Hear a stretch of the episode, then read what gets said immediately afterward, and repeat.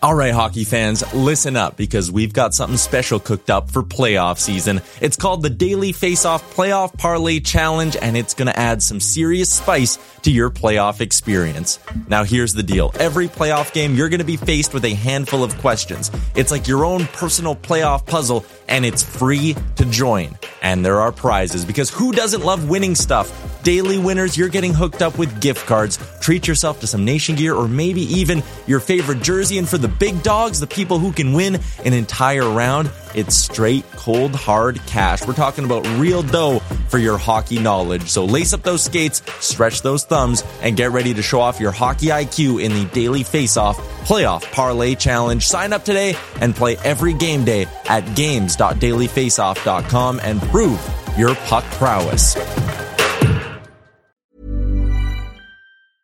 Everyone knows therapy is great for solving problems, but getting therapy has its own problems too, like finding the right therapist, fitting into their schedule, and of course, the cost.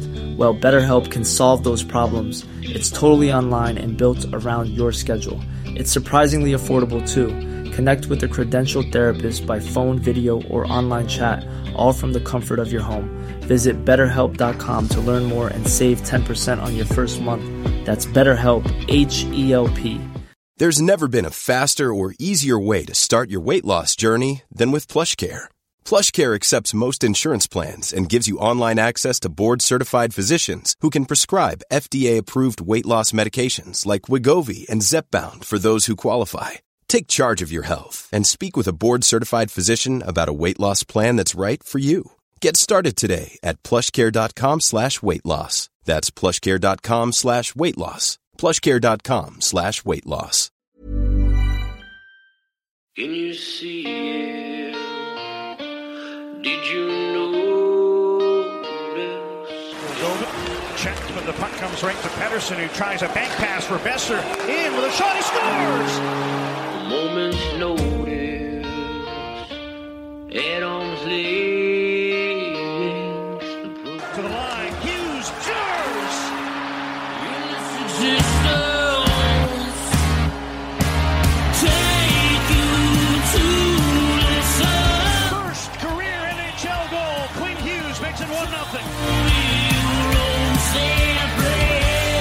You're listening to Canucks Conversation. Quinn Hughes beat reporter here. Like I don't I won't cover the Canucks.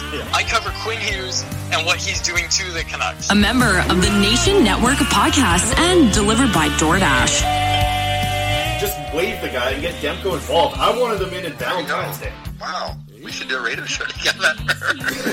right on. I want to fist bump you right now. What our high Pearl steals, cutting in, shoots, scores!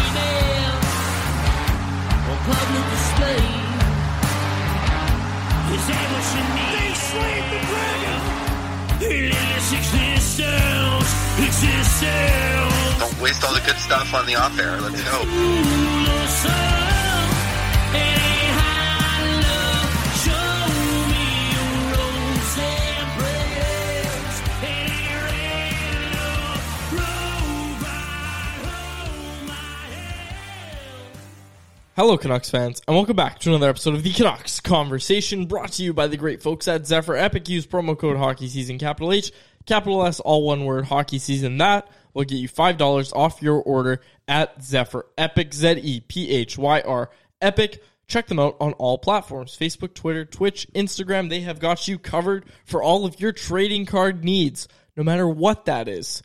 Zephyr Epic has got you covered. Local company, they've got a location out in Surrey, and the best part about Zephyr Epic is they ship free anywhere in Canada on any order online from. From Mill Bay to Moosomin, Saskatchewan. Okay, elaborate. Southeast Saskatchewan, Moosomin, M O O S O M I N. Moosomin. Okay. Moosomin. 2,500 people live there. Like I said, it's in the very southeast of Saskatchewan. They have a pretty famous person living in this 2,500, though, quads. Brock Lesnar, wrestler, lives there What? in Moosomin. Yeah, I knew that he lived in Saskatchewan or like up in Canada somewhere. Didn't know that this is where it was. This is just what the Wikipedia site says. It's apparently where Brock Lesnar lives. Like he lives there now. Yes, he wasn't like born there, but he lives there. Why? I don't know. I've heard that uh, I've heard that he likes to do a lot of hunting up in uh, in Saskatchewan and stuff like that. Really? Yeah. Okay. So the um, the now home of Brock Lesnar and the former home as he was growing up there, Dave Tippett, ah, yes. Okay. Moosomin, Saskatchewan. They pulled this one out of nowhere and it uh, it had a good little hit there. Nice little connections. That was a very fun fact. I'm glad you brought that to the table today. It's nice to have you back in You studio. see, um, so this as we're on the topic of Brock Lesnar here, and we have to kill eight minutes before we get to the ten minute mark. Do you see Logan Paul is in uh, WWE now? All of a sudden, I did see that. what's poor WWE? Eh? I don't think it's poor WWE. I Really? think we'd have to have Justin Morissette on the show, but I think WWE's mismanaged for years, and or they, to a they point have where they been just have to bring mismanaged. in YouTube guys well, to yeah, like, draw a crowd. the thing tough. is, is like they lost. You know, they lost CM Punk. Obviously, they lost uh, Bryan Danielson, Daniel Bryan to AEW, and now they have competition. I don't think it's poor WWE. I think it's there's finally competition for WWE, and there hasn't been for years, and now we're seeing the effects of it. I don't know. I, I'd have to talk to someone who actually like knows and cares about wrestling, but I don't think it's poor I've WWE. seen uh, your girl Addison Rae. She's been doing WWE stuff for years now too. So they're getting to the the, the you guys, the youth, the youths. you and uh, your TikTok. Speaking stars. of WWE, you uh, or Kevin Owens, your doppelganger, man, he looks a lot like you. Yeah. Holy smokes! Anyway, uh, snuck up on Bruce Boudreau at the draft, and it was so funny because I posted. Uh, shout out Lisa, Lisa, listener of the show. Um, I posted a photo of the Kevin Owens surprising Bruce Boudreau at the draft, and I said. Holy cow! Can't believe uh, at Chris Faber thirty nine snuck up on Bruce Boudreau like that. And Lisa, listener of the show, replied and said, uh, uh, "Oh, can we get the full story on the podcast?" Thinking it was actually you because you do look a lot like him. You Yeah. really do. No, I've heard that before. That uh, that would be a very easy uh, Halloween costume. But uh, yeah, they paid me twenty bucks and said, "Hey, go act like Kevin Owens and walk up to Bruce Boudreau." So you know, took that twenty from Aquilini and walked over and uh, made some good TV. It was good TV, and and the draft was good TV. But before we get to that, we have to mention that we're also delivered by DoorDash. Ding dong, Use ding pro- dong, ding dong, ding dong. That's all I heard when I was in Montreal getting DoorDash orders sent over to me. Okay, are you gonna elaborate on that? No, I just uh, people saw the DoorDash reviews, right? I think so. Well, we don't need to do the whole ad on this show. This one, Well, 15 pro- okay, promo code settle uh, down. Convo DD. You can check out the videos on Canucks Army though. Capital That's where the real C, stuff is. capital D's, all one word. Convo D, twenty five percent off and free delivery on your first order with the DoorDash app. Yeah, I, I crushed the videos. I got a I got a note from the DoorDash folks saying that they like the videos. No, you didn't. Yeah, I did. That's hilarious because I, I pointed out that nobody approved that idea. You just went with it. Like you, yeah, you kind I of was just told to live and showcase the lifestyle that I was living there, and because I was doing so much work and being in the hotel so much, I was I had to do quite a bit of door dashing. I was able to get out and uh, have a couple poutines and you know check out a few other places as well. Montreal is like here's the thing about Montreal. It's basically just like a really big Victoria. Like I grew up, Ah. uh, you know, going to school and Cam Robinson and I had a good chat about this quite a bit actually. That it's just like it's very much Victoria vibes, but just like a much bigger city. And the roads in freaking Montreal, dude, hell no. I think Vancouver is such an easy city to drive in now after Yeah. seeing what they deal with in Montreal. There's like you're in the downtown like part and there's basically like there's no lanes. Like it's there's wide enough for like three lanes, but there's no like marker. Cars are What? just going and going, and like you just kind of make your own lanes, and you're cutting people off. And the Uber drivers, it's wild, man. Like Wow. I couldn't believe it. And I don't know, like how many people is Montreal a bigger city than Vancouver? oh, I, I'm the wrong person to ask. I I, feel no like clue. it, I feel like it is. it's bigger than Victoria. Well, this I'm for sure. I I know that for sure. But like, So I, you say Victoria vibes, eh? Yeah, just kind of like. The Is there like a was. wax museum or anything? No, uh, the, but there's a lot of people on bikes. That's for damn A very controversial museum, perhaps. I love Victoria vibes. You know that. So Montreal's much bigger, like 4.2 million in the greater Montreal area. Vancouver 2.6 million. Wow. That's okay. according to Wikipedia, which has never done me wrong when it comes to cities. Wikipedia is great because anybody in the world can post anything, so you know you're getting the best information. So Todd and uh, Moosomin probably just he's the one updating the Montreal population, Brock and Moosomin. or Brock too. Yeah, either or. All right, so you had a good time in Montreal. Uh, our coverage of Canucks Army was top notch, if I do say so myself. Uh, you uh, you had a good time in Montreal. That was good to see. Yeah, Montreal was good. I um, sang karaoke as well. Did I, t- I don't think I Nope, talked about this you didn't. pod. You got two minutes to explain why Oof. you did that and how it's going to be on the Patreon. Yeah. Harmon actually recorded the whole thing from start to finish. Like I was, I felt like Harmon was like my dad at the talent show. Like he had like the, I think he might have had the light on for a little bit of the video too. Like he was standing like directly in front of the stage with just his camera out. It looked absolutely hilarious. But yeah, I had, uh, had a couple drinks. And Did then you did you more. sing "Hero" by Enrique Iglesias? Because Yeah. that's what you said is your go-to karaoke It, song. yeah, I told you that it was, and not a lot of people believed me that I was going to do it. But yeah, I when uh, ended up going up there and doing uh, "Hero" by Enrique. So we're posting this on the Patreon. Yeah, uh, Okay. Harmon got the four minute video of like start to finish, and uh, there's some swearing involved in there, so I can't play it on the pod. No, here. we won't play it on the pod. But, it's uh, Patreon. Patreon.com slash Canucks Convo. Five and ten dollars tiers tiers gets you all the bonus content. Man, I'm like slurring my words right now. You haven't had your well, you haven't finished I- your coffee. I haven't there. finished my coffee, but I've got a lot to say. I've got a lot of thoughts on this draft, Chris, because you were in the draft in Montreal, and this is what I have written down for the show plan today. We're going to talk about what the heck happened with the Islanders and Canucks trade that almost was apparently, and then we're also going to talk about rating the Canucks fairly at the draft. So before we do that, the second part, we need to talk about the actual picks that were made, and I kind of default to you on this one. I'll talk about Ty Young because I've got some stuff on him, but the picks from the draft, Chris, Canucks make six selections. Obviously, Jonathan Lekkerimäki falls to them in the first round. And, you know, that's a guy who was projected on a lot of boards to go in the top 10. And you have to assume on the Canucks board, he was in the top 10 as well. Yeah, pretty much heard all of that from Patrik Allvin and Todd Harvey that, you know, they, they wouldn't exactly say that he was a top 10 player, but, you know, there was a lot of excitement, uh, Patrik Allvin said, when he was beginning to slide. I, I didn't expect Lekkerimäki to be there at 15, but it was great to see that he was able to do that. I think he's a, there was a spot where, like, the Canucks had options to trade down. Like, other teams were willing to trade up and draft Lekkerimäki, but they were pretty happy with just making that selection, adding him to their prospect pool. He's a guy that's going to bring a lot uh, offensively, specifically, and I, I can see him being on a power play a lot sooner than later uh, for Lekkerimäki. So I want to ask you, what made him slide? Like, like was there anything in his game, or is there anything in his game that 14 previous teams, and I know obviously the top three and top five is kind of out of the question, but the teams previous to the Canucks, was there anything in his game that teams maybe looked at and said, this isn't a top 10 pick?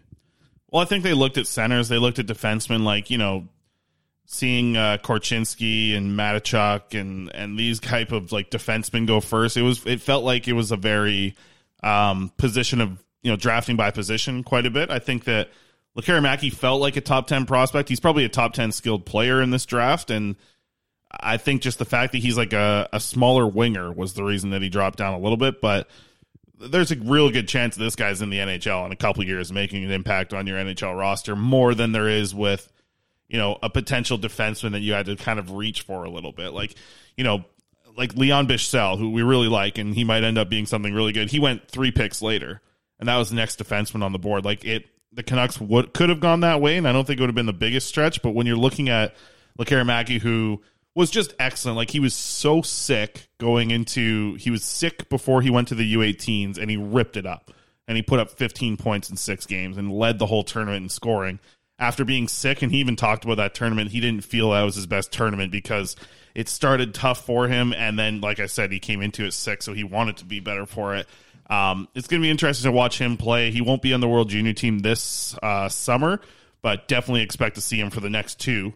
Uh, he'll be there in the winter and then probably the the tournament after that as well because he's still only 17 right now. He's the youngest player drafted uh, in the first round of the draft. So lots to like offensively, but the reason for him sliding, I just think, is because he's a five foot 11 winger, right? Like I, I think that's basically the reason why he slid.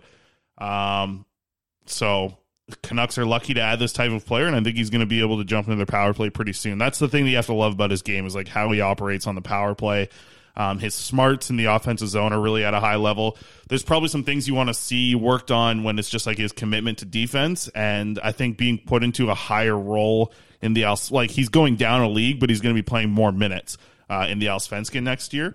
And I think if if the coach really wants to rely on him being um, one of the leaders that gets them back into the SHL, he's going to have to be committed to defense as well. So it'll be interesting to see how he kind of grows his game at that point. I'm excited for the early morning games and uh, watch Malsvenskin. I got another uh, Swedish or Russian prospect now to look at, so I'm excited for it.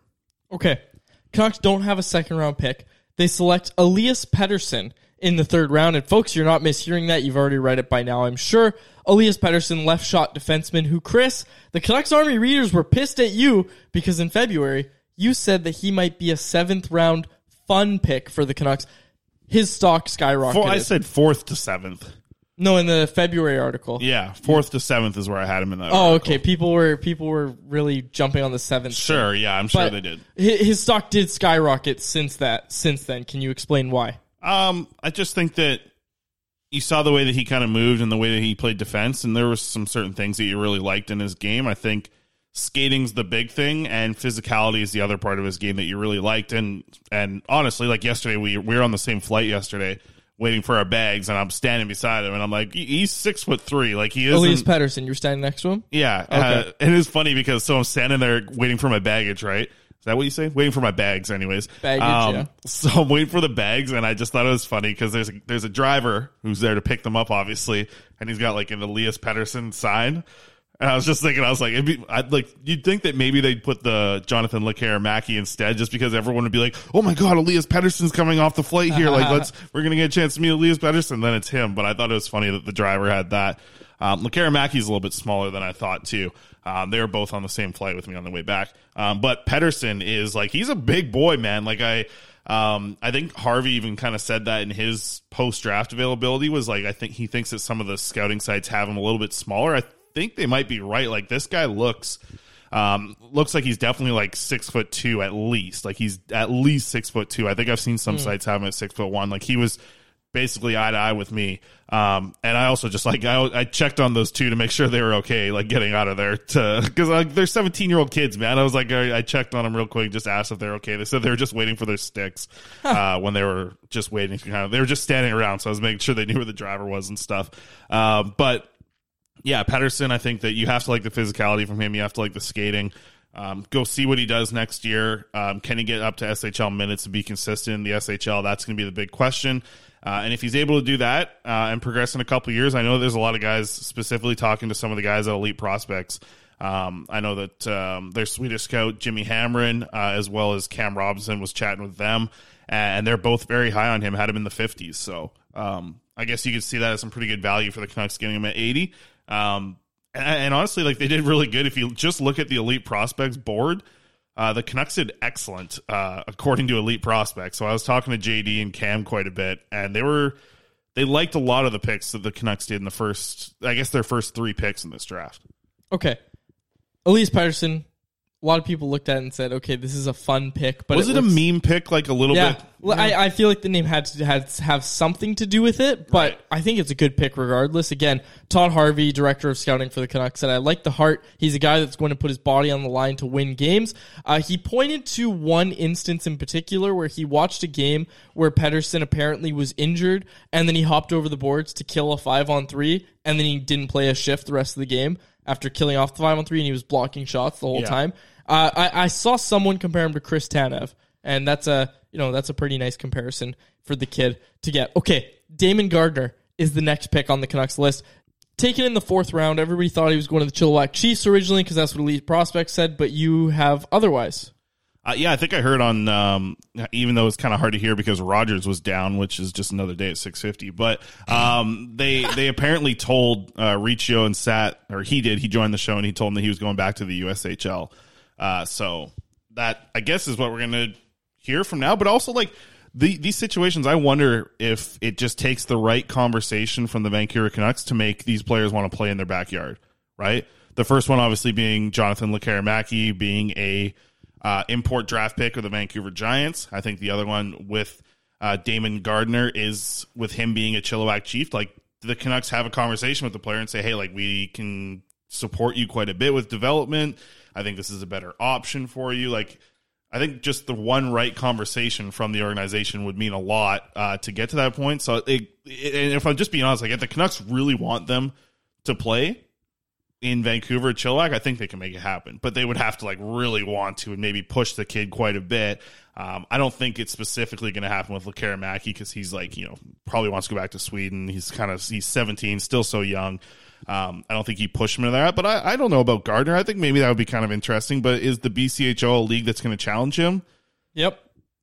Pro- probably not that bad. Like I think you he'll, know I like he would, the BCHL. yeah, like, but I, I just with him, I think that uh, he's another player that elite prospects had in the fifties. They had him at fifty four, which is you know that's a second round pick in their eyes. So uh, some value could be found there.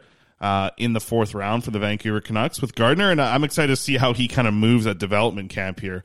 Uh, I know we'll talk about development camp at the end of the show, but a lot of these players, kind of for me, it's just like I just need to see what they look like at development camp because all I've been able to do is is see Gardner absolutely dominate people um, in the USHL or the United States High School League in Minnesota, where he's just like overpowering everyone. He didn't look as good in the USHL when he played uh, a handful of games there.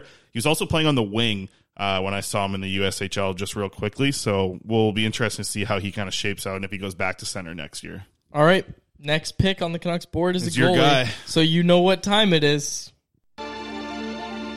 Oh yeah, you, yeah, he shouldn't. He shouldn't have done that public knowledge. That's uh, that's a big no-no. I don't know. You know, I, I can't really give the time and date, or else I feel like Nona's shoe will be flying across North America, right and hit me in the head. We, I think we spent half an hour talking about a backup goaltender. All right, get out of here, Woodley. All right. Faber's Faber's gonna be Faber's going to be very pissed. So you know I don't like to say bad things about goaltenders. All right, Ty Young getting a lot of questions about this pick for the Canucks. It's a goaltender pick, and Chris, it's the first year that I haven't correctly predicted who the Canucks are going to select because there was the Joel Blomqvist, and it came out later that the Canucks were interested in him, didn't get him. Pittsburgh got him. Uh, then Aku Koskenvuo obviously was a goaltender that I really liked last year. Canucks select him. This year I had Nicholas Kokko, who ended up going in the second round, which was a bit of a surprise to me, uh, and Carlos Mezargs, the Latvian goaltender, who went undrafted. So not my best year for predicting who the Canucks are going to select. Ty Young, the backup goalie for the Prince George Cougars of the WHL, gets selected by the Canucks. The starter for the Prince George Cougars went earlier in the draft. Canucks take the backup for the Prince George Cougars, Ty Young. And I got a lot of questions about him, Chris. And I, I had some time to dive into the tape. Admittedly, I hadn't watched him much before the draft at all, if I'm being honest with you. So I took my time before commenting on anything publicly. And I looked at the tape, Chris, and I- I guess all I can say is that this is a project goaltender through and through. This is somebody that Ian Clark believes in, and I'm going to be having a conversation with Ian Clark this week, uh, and it'll be up on CanucksArmy.com. I'll get a story out of that uh, at development camp. I'm going to get a chance to see uh, Aku.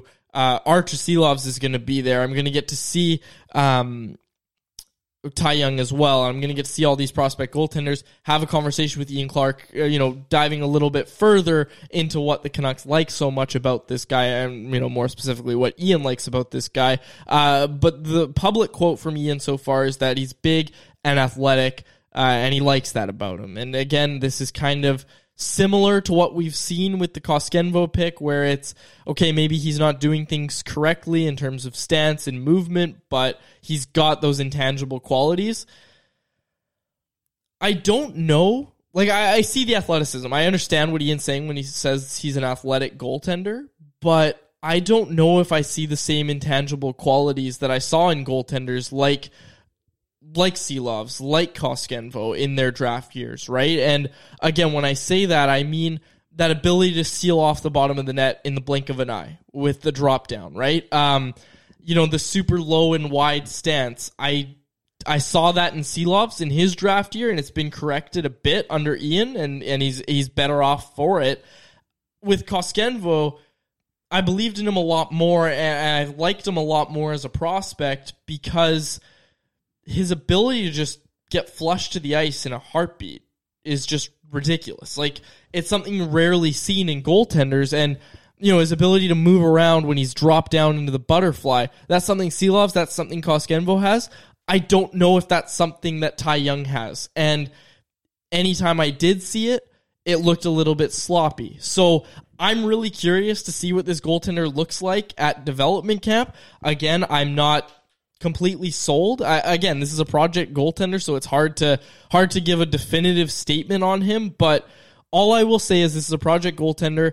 I don't love what I've seen so far, but this is a project goaltender that Ian Clark believes in, and he believes that he's able to work with and potentially turn into something here. So that's all you can really say about a goaltender at this point in his career because, look, he's young. Uh, he does a lot of things incorrectly, but he's going to get to work with Ian and he's going to get to try to kind of you know, mold his game and start doing things correctly with the guidance of Ian Clark. But again, like that's not a foolproof plan, everybody. Like the, uh, I've explained this before, but you know, I'm sure they've had an interview and I'm sure Ian has a good sense of what his work ethic is like, but not everybody A buys into what Ian sells and B, not everybody's able to implement it or work at the rate that Ian demands of his goaltenders. You don't have to look much further than the mic'd up video of Ian Clark working Thatcher Demko at a morning skate to see what he expects of his goaltenders, and you could easily see how that could rub someone the wrong way if you're a goaltender. So again, I, I obviously believe in Ian Clark. Everybody, everybody should at this point that he can, you know, one uh, mine talent and B turn something that a lot of people look at and say this isn't a great pick, like the Koskenvuo and Silovs pick. I'm probably the only person that you know in the scouting community, whatever. I'm not even part of that community, but that looks at those picks and says, "Oh, there's value there. Those are those are solid picks." Yeah, I think the Koskenvuo one, I think, had some. A lot of It wasn't. No, I think it was like that was a pretty good pick.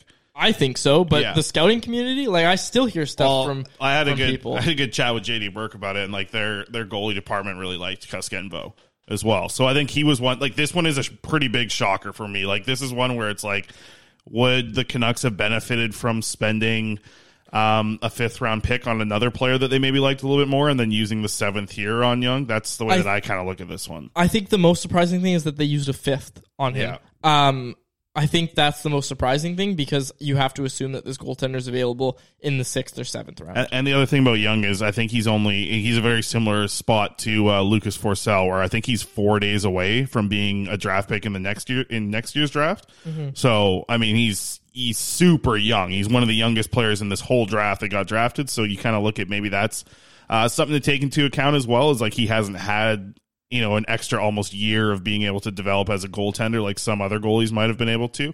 Um, so yeah, you, you kind of just hope that. Um, you hope, and not even just to say like hope. Like I, I do believe that Ian Clark knows what he's doing when he's evaluating a goaltender. You know, a hundred times better than what I'm doing. So I think at this point, when you watch the Canucks draft a goaltender, you just kind of have to um, just accept it. I just found it a little bit interesting to me that this guy was taken in the fifth when um, there was a lot of boards that didn't have Ty Young on their board anywhere. So Yeah, it- to me, this is this a player you can find in the seventh? Maybe, maybe it makes a little more sense to go that way. Yeah, way. and again, or I'm not- even like trade down into the fifth round for a couple totally. other picks, and then you have two swings, right? Yeah. And I don't again. I don't, want to, you know, I'm not trying to rip on any anybody here because it's still early. Development camp is this week. We're going to be there. I'm going to get a good look at these goaltenders. I'm going to have a lot to say about them. How excited are you for that? Because I'm excited to see the guys that I've been talking to for a long time. But you get to see like all of your your what are they the My stable, sons, my sons. your stable of sons. yeah. I get to see Silovs in person. I get to see all those guys uh, in person. Well, Again, you could have came out if you came out to Abbotsford ever once last year. You could have watched Silovs. yeah, why would I do that? He was he, he was a funny guy to uh, chat with. The I one know. interview we had. He's a good dude. Um, okay, Uh, yeah, I'm just excited to see the goaltenders. I'll have a lot of reports and stuff throughout the week. Uh, okay, we were talking about late round picks here. The final two picks, Chris, both used on defensemen. Now, neither of them are right-handed, and I think that's what came as a surprise to most people. Did that surprise you at all? Were you okay with that? Because they go with Jackson Dorrington in the sixth round, and they go with oh boy, Kirill Kudryavtsev, uh, who is represented by Dan Milstein, same agent as Danila Klimovich, and Andrei Kuzmenko in the sixth and seventh rounds. I know you wanted to wrap this up, so go ahead and give me your scouting reports on those two guys. Yeah, uh, just quickly, Dorrington's going to end up playing at Northeastern next year. Uh, when I talked to Aidan McDonough real quickly, he's going to be the captain uh, of Northeastern next year. Obviously, a Canucks prospect. He said that the defense core, uh, there's going to be opportunity there, and Dorrington might be a guy who can help shore up their top four. It's going to be probably like a, a season where it looks good for Dorrington as well. He's playing in front of the best goaltender in the NCAA in Devin Levi. So uh, expect to see like some pretty good returns from a lot of the fancy stat people that do their fancy stat tracking of NCAA. Dorrington's probably going to gain some attention for that. Uh, just be aware that he's playing in front of the best goalie in the NCAA, probably potentially the best goaltender that's going to be like outside the NHL next year. Like Devon Levi is nuts, man. I can't wait to see uh, what he can do in the next level. And then uh, Milstein's guy over here, Kraft. Uh, I don't even have the words in front of me, so I'm not going to try and say it. Milstein's guy, uh, the defenseman. I heard from some scouts uh, at the draft that they really liked this kid a couple of years ago um, as he was kind of coming, making the decision to come over to the OHL. There was a lot to like about him breaking out the puck, which is exciting. And then his big body, uh, you know, he kind of grew a little bit into that body. I think he's six foot, 205 pounds. Uh, so he's a pretty thick guy. Uh, and we're going to see him uh, get an opportunity to kind of uh, go back to the OHL at least, anyways, and may be able to make an impact on a team and, and have more minutes than he did last year. But the things that I heard about him quickly, uh, and I will be diving into the tape. By the way, I got two big articles coming up. Um, First one's going to be on Elias Pettersson, uh, and then the next one is going to be on um, uh, this guy here, Milstein's guy. Uh, I don't even know his name. I don't want to You're try. going with the Dhaliwal route. Crafts, you know, uh, he's coming up there anyways. They're going to have a big report on him. Um, and in the next coming days here, we'll see how he looks at uh, training camp as well. But uh, Kudryavtsev. Okay, so I'm just gonna spell this. Kudryavtsev. Yeah, that works. Yeah. K U D R Y A V T S E V. Soo Greyhounds of the OHL. Soo. Okay, yeah. No, I, I'm I'm going to watch a lot of his tape um, in the next 48 hours here and have something for Canucks Army. Yeah, it'll be Uh, good. We're gonna get to Yeah, development. I, I like that pick. I, I think the Dorrington one comes out of nowhere a little bit. Like I I don't know, man. I there was a lot of players that I still really liked that were available, and there was a couple players that I really liked that went undrafted. Like I can't believe Elmeri Laakso went uh, undrafted. This guy was like.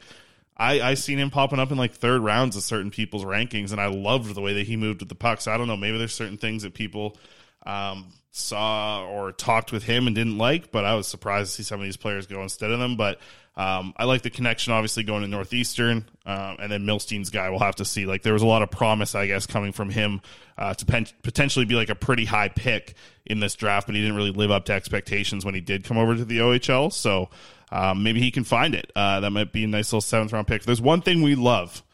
At, uh, at Canucks Army, it's seventh round pick, so hoping Did- for the best. Did anybody take William Poos?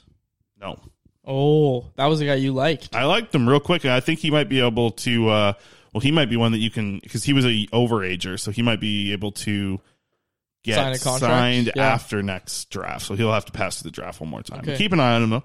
So, how do you pronounce his last name? Is it actually just Poos? Bruce. Oh, there's an R in there. Yeah, Bruce. Oh, Bruce. Okay. Yeah. William Poos. Yeah, I, I was trying to update, like update my list the whole time as it was going through and just seeing which players I liked that were still passing through. That was fun. That was a fun part of the draft. All right. That's my favorite. Can I just quickly say my favorite thing about as soon as the first round ends? This is my favorite, like my favorite thing to follow on Twitter all weekend long. It's Cam Robinson's best players available after round one. That's my favorite list of like all the draft. Like Cam has like his list of players that will be available on day two and seeing where they fall. That's my favorite part of the draft. You know who I like? Who's that? Brad Lambert at 30 by the Winnipeg Jets. Yeah, I like that too. I, I again, I don't want to get into it too much, but Winnipeg had two first round picks. Not bad. Tidy piece of business. Mm-hmm. Okay, we're going to take a break. On the other side, I want to talk about dra- rating the Canucks at the draft fairly, Chris, and I'll get into that a little bit more. I've got a whole thing planned on that, but right now, we will take a break. So keep it locked, keep it loaded on Canucks Conversation.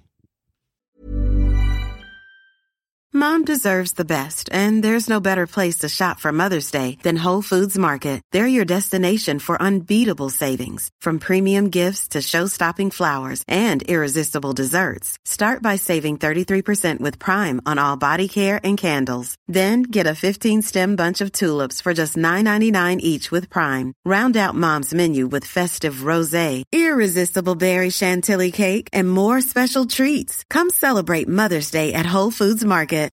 Life is full of what ifs. Some awesome, like what if AI could fold your laundry? And some, well, less awesome, like what if you have unexpected medical costs? United Healthcare can help get you covered with Health Protector Guard fixed indemnity insurance plans. They supplement your primary plan to help you manage out of pocket costs. No deductibles, no enrollment periods, and especially no more what ifs. Visit uh1.com to find the Health Protector Guard plan for you. Burrow is a furniture company known for timeless design and thoughtful construction and free shipping, and that extends to their outdoor collection. Their outdoor furniture is built to withstand the elements, featuring rust-proof stainless steel hardware, weather-ready teak, and quick-dry foam cushions. For Memorial Day, get 15% off your Burrow purchase at burrow.com slash ACAST and up to 25% off outdoor. That's up to 25% off outdoor furniture at burrow.com slash ACAST. All right, and a massive thank you to all of our sponsors here at the Canucks Conversation podcast. Chris, I'm talking about this for a while, and I want to talk to you about it because I want to choose my words carefully here, and I just want to kind of go a little off the cuff and a little off the book here because I saw the reaction from fans on Twitter, and I don't know, and this isn't a criticism of any of our colleagues in the media, but I don't know if the mood has been correctly captured. If you understand what I mean. And what I do mean by that, Chris, is that if this was Jim Benning running this draft, right? And all of the things that we had seen leading up to the draft had taken place, all the JT Miller trade rumors, uh, all that sort of stuff. You, you understand I, where I'm going with this. If exactly what had happened at the Canucks draft, which can best be described as underwhelming, in my opinion, Chris, had happened, there would be an uproar, there would be banners, there would be protests, and I understand that part of that would be because it would be year eight of this, and I also understand that if Jim Benning was still at the helm, there's a lot of people that would tell you that JT Miller would have been extended on a bad contract by now, or something worse would have happened, or they would have traded all their draft picks. I don't want to get into that. That's not what I'm trying to say. What I am trying to say, Chris, is that this was underwhelming at best, and there was a lot of buildup into this draft. And this isn't even mentioning what the heck happened with the New York Islanders, and we'll get into that later. But I just want to say and get this out there that this was an underwhelming draft. I understand that they made some good picks. I understand that Jonathan Lekkerimäki is somebody that a lot of scouts really like, but if you look at what the Canucks did at the draft as a whole, and I'm not trying to be negative, I'm just trying to be fair here, it was underwhelming. And let's be honest here. Jim Rutherford and Patrik Allvin have come in and they've sold everybody on this. We have a plan and we're going to change everything around. And we've heard all this stuff about this roster is going to look completely different. As it stands, Chris, they are going to run it back with the exact same roster. What changes has there been? There has not been anything yet. And I understand you have to be patient, Chris. I'm not trying to say that right now they're gonna just gonna run it back. Like you should be worried about free agency. You should be worried about the rest of this offseason because nothing's gonna change. But right now, as it stands, the draft is your chance to do something. And you brought up the potential of trading down, even in that fifth round when they selected Ty Young. None of that happened. It was underwhelming, Chris. There was no trades made. It was an underwhelming draft for the Vancouver Canucks. And again, this isn't even mentioning what happened with the Islanders, and we'll get into that, like I said.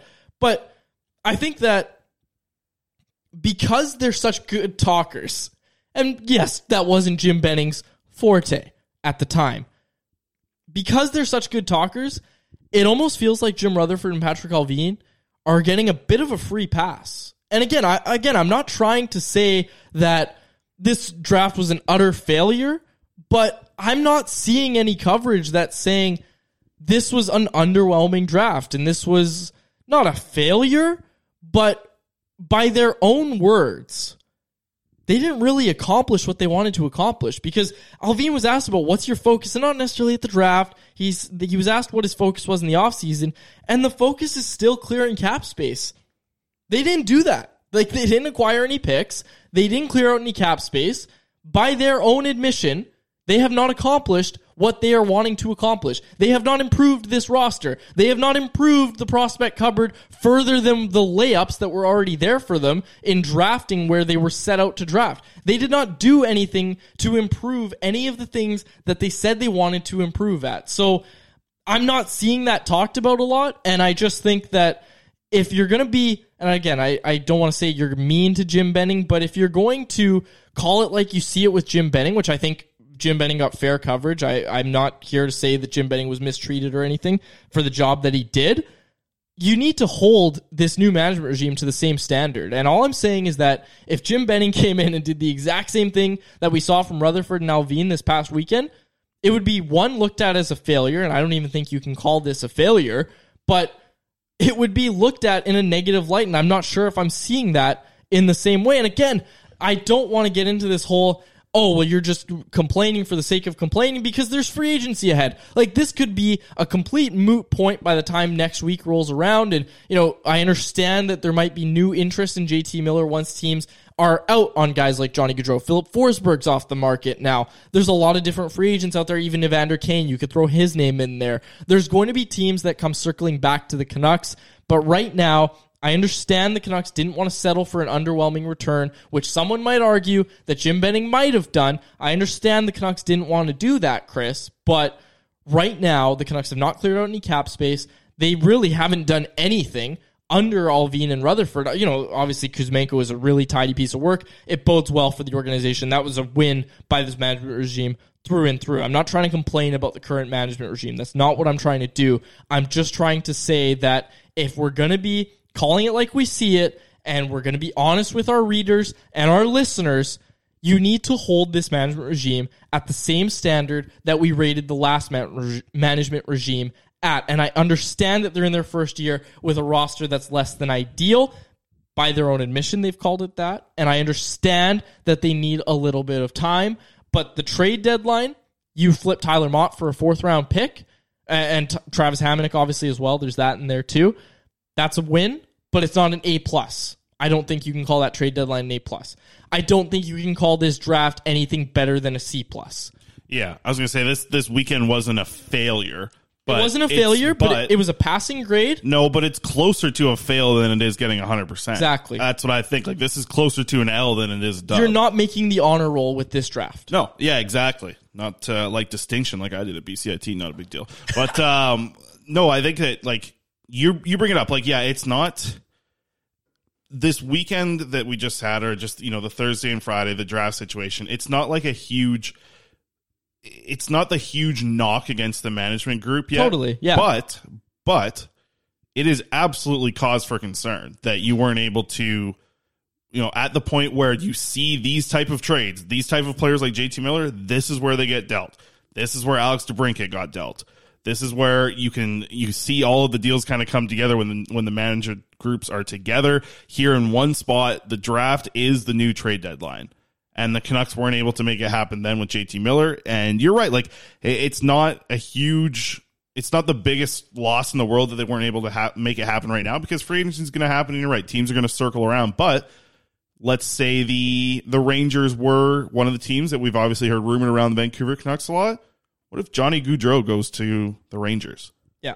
You've lost a team, and and a lot of these teams that are interested in JT Miller are going to be interested in a Nazem Kadri. They're going to be interested in these top players in free agency to help their team, and they're going to be able to get them for free instead of making trades. So they're going to be willing to pay a little bit more money than they are having to give up assets and then sign JT Miller. Yeah. You can do it cheaper actually this way in free agency, but you're getting a young like JT Miller is a little bit younger than some of these other players that you're going to see in free agency as well. So I, I just I yeah I look at it and I even look at the picks and I say okay, you know there's there's some people that like the Gardner pick quite a bit. Um, the Elias Pettersson pick at 80 that seem you know it's fun it's great we have two Elias Petterssons in the organization now and maybe this guy works out but like Lekkerimäki good. I think that look like listen, Lekkerimäki is now the number one prospect in the system by a mile. It's not even close, and he's going to be the player that's really fun to watch. That's a huge win to get him at 15. I wouldn't have thought that the Canucks uh, would have came out of this draft with a player of that caliber. So that's a win for me.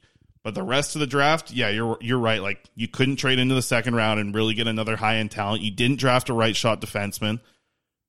You drafted a goalie in the fifth round that I think confused a lot of people on. Like I I do think of this draft being closer to an L than it is a dub. Like and and the whole weekend, I look at it very much closer to a failing grade than what you said with honor roll. Like this this is you're right. This is in the C tier for what you would grade them on the weekend because of a lot of things that either and it's not even about the things that happened. It's just about the things that didn't happen. And Exactly. the Canucks need to make something happen. And you're right. You're you're about to run it back right now with Andrei Kuzmenko, who could end up being nothing. Like you know, we think that he's a very skilled player and he's going to bring something and be an, an impact player at the NHL level to a certain degree, but it's not for sure. It's not for sure that he's going to be that. And now you're going to have, yeah, it it is tough. It's there's you're right. Like if you if you're looking at another regime doing this, I think you do put a little bit of pressure on them, but at the same time, the spot that they've been put into with a lot of these unmovable contracts is is tough as well. Further to this, Chris, I'm again, I'm not trying to rip the current management regime. I am saying that the pressure is on a little bit, and I almost think it's just because of their inability to deal JT Miller, right? And I think again, like there's a chance there's an extension, but all we've heard so far is that they're very far apart on an extension, which is expected, right? Like JT Miller's agent Brian Bartlett is ready to cash in for his client, and rightfully so. Like there, there's a lot that goes into this, and, and part of it is talk of extension and all that sort of stuff. But I don't think that this was a loss for them at the draft. Like you said, it's closer to a loss than it is a win for them at the draft. But I think the pressure is on now with free agency coming up. Like they need to knock it out of the park in free agency. If they're serious about changing the look of this team, then they need to actually do something. You can't just sit there and say, "Well, we're we're waiting. We're going to make some smart moves on the side."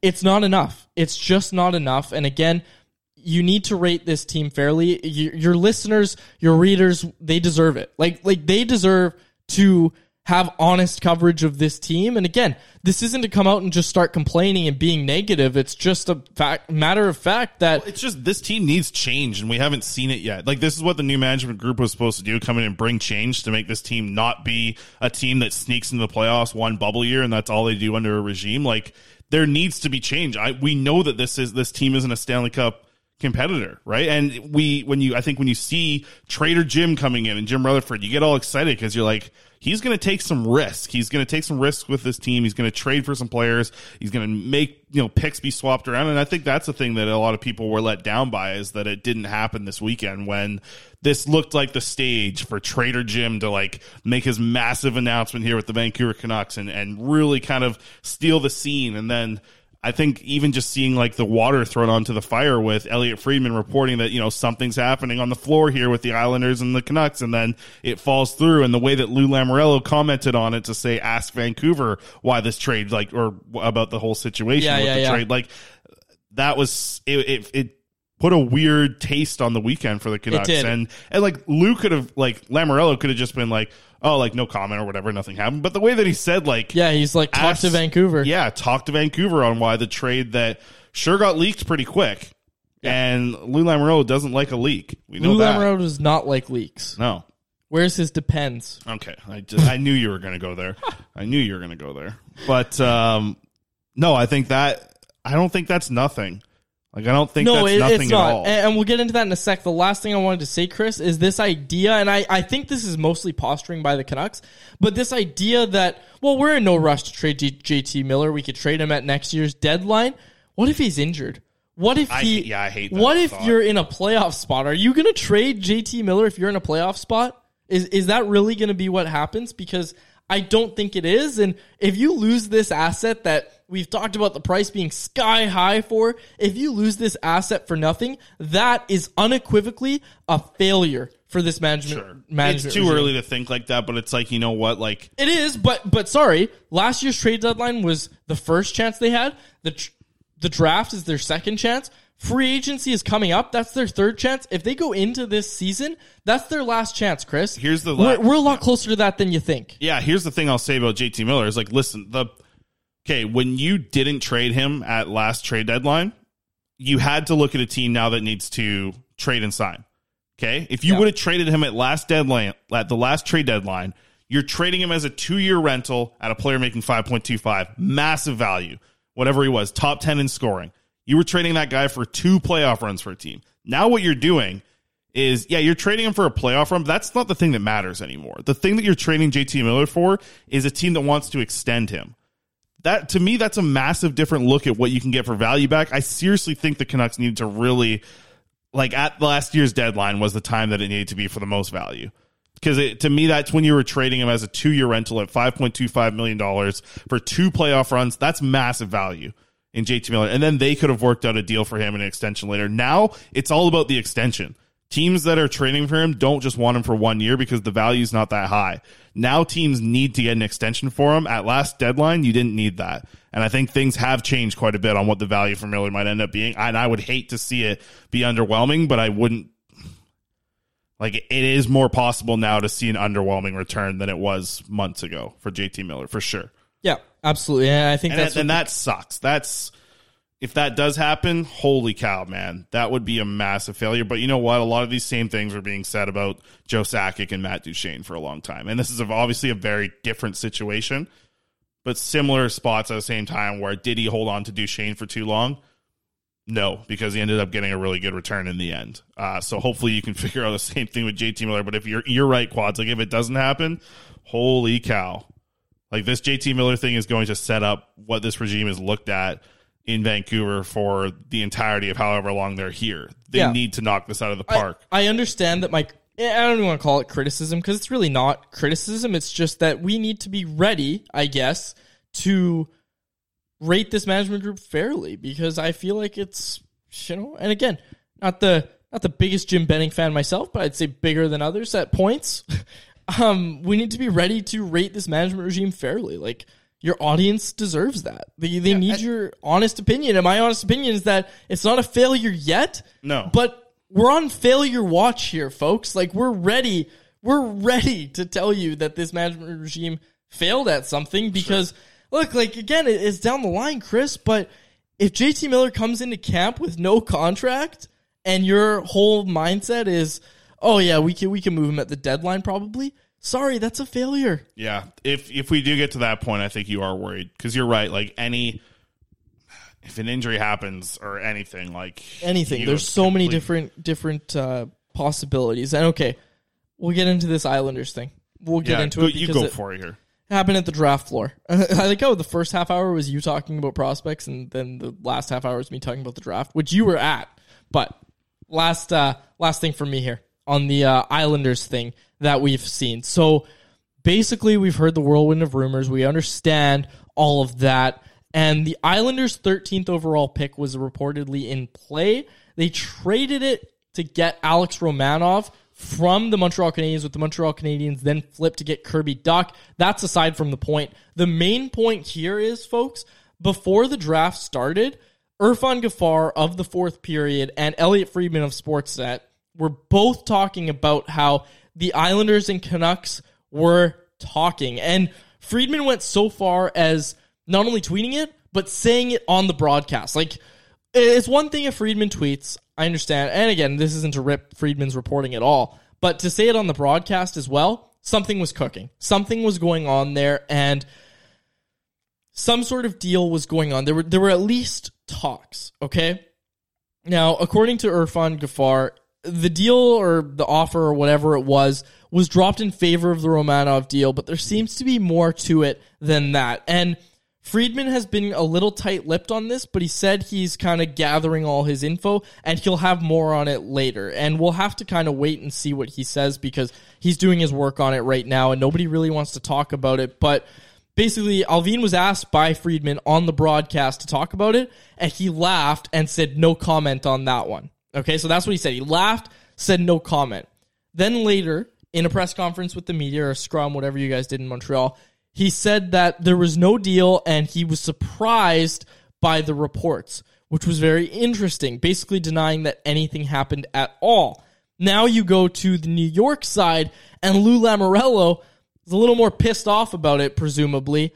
He says, talk to Vancouver. He's not going to talk about the drop deal. He's just going to say, talk to Vancouver about that. And obviously, when you talk to Vancouver, they say that nothing was going on. So there's a lot to happen here. Now, the interesting wrinkle in this is Chris Botta, Botta, a former Islanders PR head, claimed that Vancouver had refused to let New York talk to Miller's agent about a contract extension and that that's where things ended. Now, I understand that this is just a PR person, but you have to assume that's an educated guess when he's worked in hockey this long and again, obviously worked with the organization in question. Now, that's the really interesting thing is Friedman talked about this more on the 32 Thoughts podcast, offers similar account. He said that one thing I think that is true is that the Canucks aren't letting anybody talk to JT Miller about an extension. which is wild if I can cut in for a second. That that is the difference in the like I said earlier, the difference in trading JT Miller now to what it was at the trade deadline. Now this main focus of dealing Miller from another team's point of view is to see if they can actually lock him in for a contract. And this from Friedman and 32 Thoughts, when I read this, I was shocked. Okay. I, I, I want to go further on this because Friedman said that. Again, not to dispute Friedman's reporting, but I don't buy that. I, I don't buy it either. If I don't that's- I- I understand why that being true. I don't understand why the Canucks wouldn't let a team talk about an extension, but what I will say is Patrick Johnston of the province then wrote something that I find a little more Freaking believable. train boy over here, PJ. Train boy, what do you mean? He's training in and out of Montreal. Says that's the way to do it. oh, there you go. Yeah, Good for PJ. had quite a few drinks with PJ. Well, was around PJ. Okay, okay, okay. I'm I'm onto something here, so I want to keep going. Sorry, here. yeah, keep rolling. But You're rolling. PJ wrote, "My immediate questions are: Were the Canucks afraid that Lamoriello would have sticker shock and decide to walk away at that point? Something that might send a ripple around the league and scare off any other potential suitors." Or is it possible Miller and his agent, Brian Bartlett, have set a high price in an effort to boss the situation, as has been happening in the NBA and in soccer, where the players have seized a great a deal of control away from teams, a situation that the NHL has long been wary of. So basically, when the Islanders go to talk to JT Miller's camp about an extension, is it just a straight up, we are not re signing with the Islanders, so you should not trade for my client? Is that what we're seeing? There's a lot of different things, but I don't think that's necessarily what happened here. And the only reason I say that, Chris, is because of that quote from Lamoriello that said, talk to Vancouver. If it's an agent thing, I don't see it being uh, Lamoriello giving the quote of talk to Vancouver.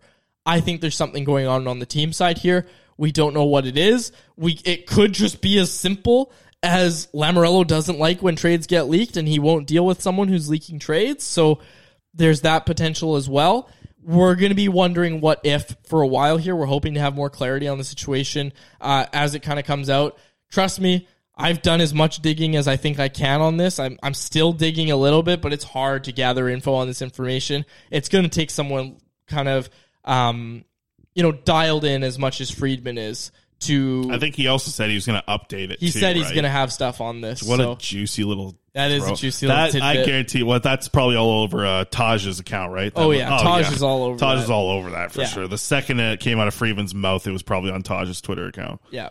but that's all I'll say on that. Uh, Islanders Canucks apparently had something in place and it didn't go through. Uh, what we do know, and I guess we don't know this for sure uh, for legal reasons, is that, uh, you know, it, it does seem like the Canucks aren't being 100% honest in their um, explanation of this. In their situation. conversations with the media, I don't think. I think I agree with that. I don't think saying saying that uh, I there think was that no Jim deal. I'm surprised by the reports. Is Yeah, a little a little much, especially when you see Lamoriello saying stuff like No, saying. and I mean hearing the way hearing the quotes that Dhaliwal's being given from Jim Rutherford, it's like take take those with a grain of salt, man. He knows what he's doing at this point.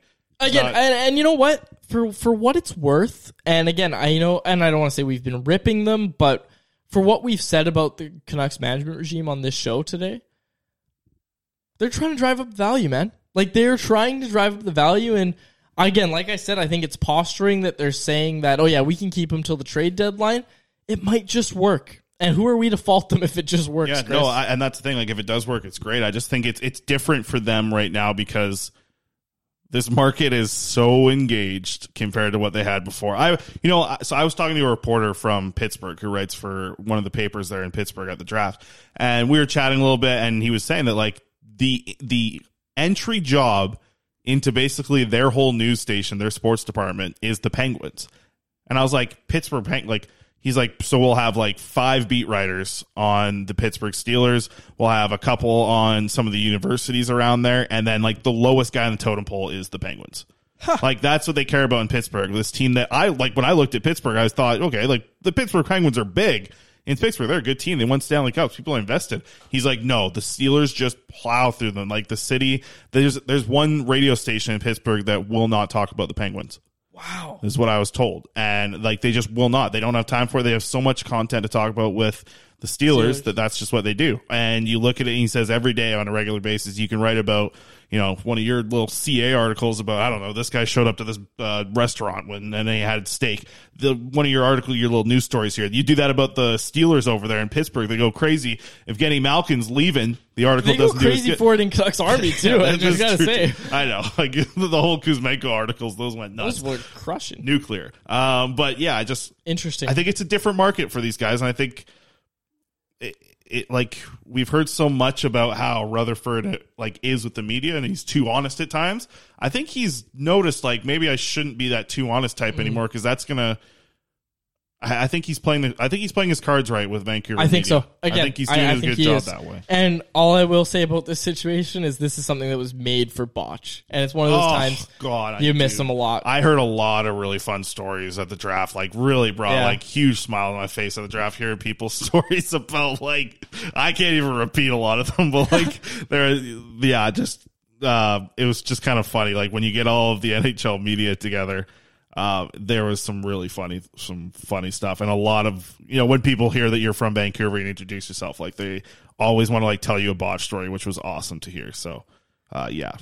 yeah, this is a story that This was made oh, for God, botch, know. man. Oh man, it sucks. It sucks, man. It, it sucks so much. Yeah. Um, yeah, I don't know where you really go from there, but this is a story we're gonna follow closely.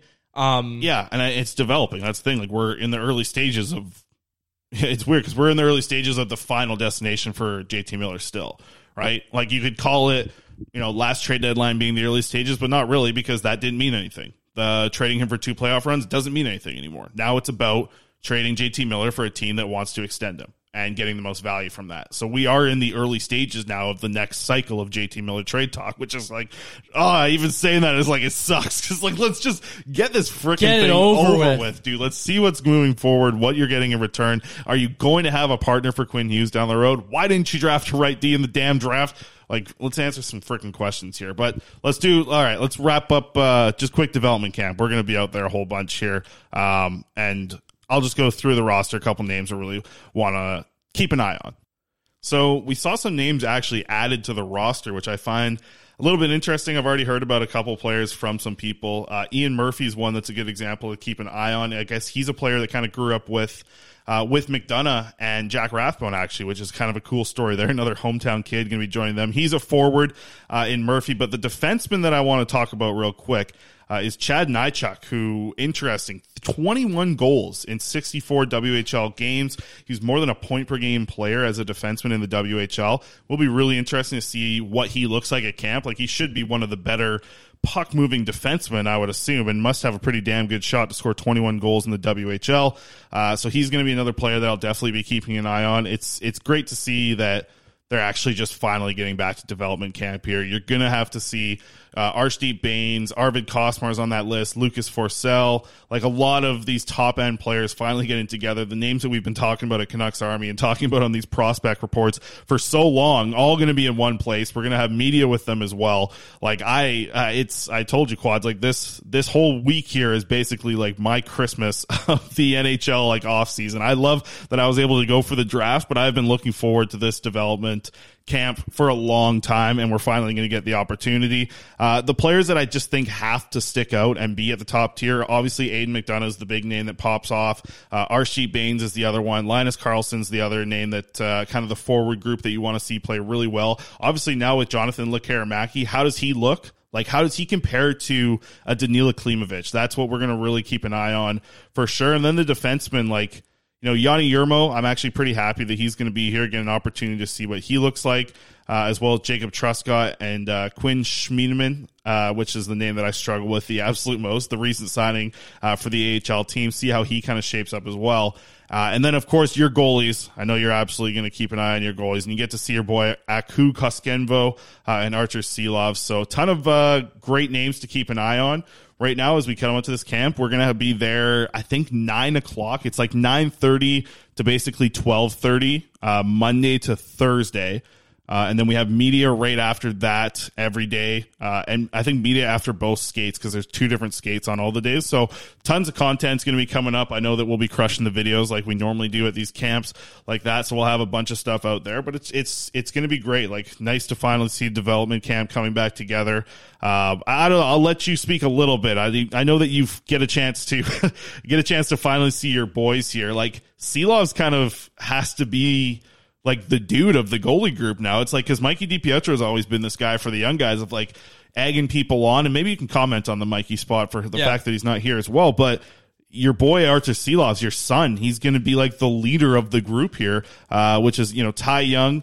Samuel Richard, who uh, out of the Q, which I don't know anything about, uh, and Brett Brochu out of the OHL. So they got some CHL goalies coming in, which is uh, obviously good news. But you know, Artie's going to be the man out there at camp this week. He's going to be basically what Mikey DiPietro was at rookie camp last year, right? Where it was like, whoa, this guy's a step above everybody else, right? Not even just goalies, skaters as well. He looked above everybody else. And, and you asked me to comment. Uh, yeah, so obviously Loves is going to be a big part. Uh, he's going to be the guy we're all watching, or at least I'm watching a lot. But Mikey DiPietro's absence, I got asked about this, so I did confirm it with a few different people that you should not be reading into this further than Mikey has already been to like two or three of these, like the the rookie camps and all that sort of stuff. You know, he's been a pro for what was his first year? Three years ago. Yeah. So he's not really uh they don't really view him as somebody who should be coming to this. And Archer's on the other hand just had his first pro season um with the Abbotsford Canucks, and obviously he's somebody that they believe a lot in. And again, I don't think uh, you need to be reading further into Mikey. You you can if you want to. I've just been told that the reason is just that Mikey's been to so many of these, and he doesn't really need to fly out from Ontario to come to UBC. All right, so yeah, just finally, I mean, it, it's just going to be good to get them out there. I, I- talk about this every day on the prospects report, so we're going to have a lot more uh, on the pod here as well, as well as Canucks Army. That's where the content's going to just be flowing this week. Because this is, I like I said, quads when I was on my little rant here. This is uh, this is my Christmas. As much as I was excited to be in Montreal for the draft, this is what I live for. This is what this whole prospect segment is all about. Uh, and we get all the players here in one spot. I have um, I have a box of um, cinnamon toast crunch churros for our boy uh, Jacob Truscott, who meant who was blown away by them. Uh, so I've got a box to bring to to Truscott to add when we get the media availability for him uh, tomorrow on Monday. So hopefully uh, he enjoys that and finally gets a chance to try out these cinnamon toast crunch uh, churro flavors, which he said he was shocked by on this podcast months, uh, maybe some years ago, actually. Now. That's amazing. All right, we'll close it out. Uh, do you have anything else to add? We're gonna here's here's one camp. yeah okay let's say that you have two teams right at this development camp you need two captains from the whole development camp who are you picking who Two who- captains. so so yeah like we're not going to split them and make you choose for a team but two players that would be captains Arturs Silovs is one. okay yeah, of course Aku Koskenvuo is the no other. you can't do that No, in all seriousness, uh, I have to. I'll go first. I'll let you Yeah. pull up the list here. Okay, my first vote for captain would be Chase Wouters. He would be my first pick uh, to be a captain on this team, and then second one would be Aidan McDonough. I would say the two captains, the two leaders that I think, and, and I think we'll see them be leaders at this camp. Um, specifically Wouters. It's just you watch Wouters in like the AHL, and he's already a leader at those practices. Uh, and I think McDonough's a guy who is really trying to relish that role of being a leader as well. So he's also been to a development camp. Like if you remember 2019, you know there was actually a development camp.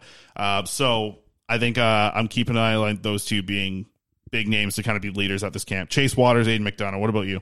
I mean, it's hard to disagree with that. I was gonna say Arshdeep Bains, maybe. I like him. He's a good dude. Uh, local kid. But yeah, it's probably those two, right? Like those are veteran prospects, I guess you could call them. Like Aidan McDonough's gonna be a captain. Chase Wouters already was a captain. Again, he's played pro. That's those are probably the two best options on this list. Like, you know, maybe maybe you look down a little bit and you say, you know, someone a little bit off the board. Like, I don't know. Maybe Linus Karlsson. Maybe Linus Karlsson. There's, I think you basically nailed it. Like, if there are two captains on this uh, at this development camp, which we don't know there will be, I think it's those two guys. Like those are your two leaders for these prospects, right? Like those are going to be the two guys that other prospects are Okay, talking so- to and using as a sounding board. Same with Arturs Silovs for all the goalies. Okay, yeah, yeah. I'm not even joking. I know, I'm not even doing a bit. All right, let's uh, go with one underrated name to keep an eye on. I'll start. Uh, I'll go with Nils Åman. Uh, I think watching him and, and you know play uh, at the SHL level last year was, you know, there's some things that you really liked about the way that he moves, and I think those type of players we saw with Will Lockwood at training camp last year. Those type of players really stand out in these camp situations. So I'm going to keep my eye on Nils Åman. I think he's going to have a really good little development camp here. I'll go with Quinn Schiemann. Okay, that's a good call. And the reason I say that, Chris, is because he led all Blazers defensemen in goals, assists, points, and penalty minutes, right? And he's going to have Viktor Persson alongside him, right? So he's a name I'm going to watch because I think he kind of went under the radar a little bit. The Canucks signed this player. I'm going to be really interested to see what he looks like at Well, this and camp. people told me like I, I've had multiple DMs about Chad Nychuk too, who I think led the WHL in scoring from defensemen. If I might be wrong with that, but I feel like I've heard people say that he had 21 goals for a defenseman in the WHL. So excited to see what he looks like as well. And I kind of I know I mentioned him on my little initial rant there, but that's another one I'll keep an eye on. But yeah, Nils Åman's like excited to see what he does. And then obviously Lucas Forsell, I, I really am curious to see how he looks compared to these guys, uh, the rest of the prospects here. So Yeah. a lot of exciting things, man. It's exciting, and we're going to be there. Well, since we're recording this on Sunday, which by the way, it feels super weird. Oh, it does. Like normally Sundays are I do the mailbag, and I would be working some stupid shift at six fifty, or I do Sunday night baseball or something. So it's nice to not have any of that. Do the podcast instead. So that's good. And I'm gonna go relax, go see, um, gonna go see my mom because I haven't seen her in you know a few weeks now since I've been on the trip because I've been gone. I was gone. On, I was on the road for 15 days. Can I tell you something real quick before we wrap up? So on the road for 15 days, you know what I'm gonna miss Mm. is like a nice. The thing about hotel rooms that are so good are when the AC's on, it cools down so fast, right? Like I'm gonna miss that, like coming home to just like a nice cold AC'd room uh, every night. So like I got to deal with my crappy AC down there uh, in the south building, but. Uh, we'll see how it goes. I, I am going to miss that part though, and I had a king size bed on my own for the last seven days in Montreal. So That's nice. I'm going to miss that too, yeah. big time. All right. Fair enough, but it's man. good, man. That flight, that last flight back, I tell you, holy cow, All right. took forever. Good to be back. Good Development back. camp tomorrow. You- what are you doing over there? You're on TikTok again. No, I'm not on Yeah, TikTok. you are. You're I'm- flipping I'm through trying your- to make sure we don't miss anything for the pod. And No, you're someone, not. I was replying to one of our listeners on Twitter who DM'd or not DM'd, replied to us and said, "When's the pod dropping?" Because it's one o'clock, and you're sitting here talking about I don't know what. You say I talk about Addison Rae. What's the older equivalent of that? Britney Spears. I'm not talking about Britney Spears. Well, I'm not talking about Addison Rae. Well, yeah, because you're looking at her on TikTok. You're scrolling through her, her fan pages. You're you're trying to follow along. all I this to Britney I, all I see over there is these stars popping up and these renegades and these arms swinging around and whatever's happening over there. I can't see what's going on. It's zooming in on her. She's got I don't know, just flipping her hair around or something over there. Get this, yeah. Wrap right, this. Thing let's wrap here. this up. All right. Good episode, Chris. Uh, for my co-host, Chris Faber, my name is Dave Quadrelli. I was not watching TikTok. Thank you so much for listening to another episode of The Canucks Conversation. Thanks for listening to Canucks Conversation, delivered by DoorDash. Hit the subscribe button to never miss an episode. How about keep it to a thank you, Jim? Mom deserves the best, and there's no better place to shop for Mother's Day than Whole Foods Market. They're your destination for unbeatable savings, from premium gifts to show-stopping flowers and irresistible desserts. Start by saving 33% with Prime on all body care and candles. Then get a 15-stem bunch of tulips for just $9.99 each with Prime. Round out Mom's menu with festive rosé, irresistible berry chantilly cake, and more special treats. Come celebrate Mother's Day at Whole Foods Market. When you make decisions for your company, you look for the no-brainers. If you have a lot of mailing to do, stamps.com is the ultimate no-brainer. Use the stamps.com mobile app to mail everything you need to keep your business running with up to 89% off USPS and UPS. Make the same no-brainer decision as over 1 million other businesses with stamps.com. Use code PROGRAM for a special offer. That's stamps.com, code PROGRAM.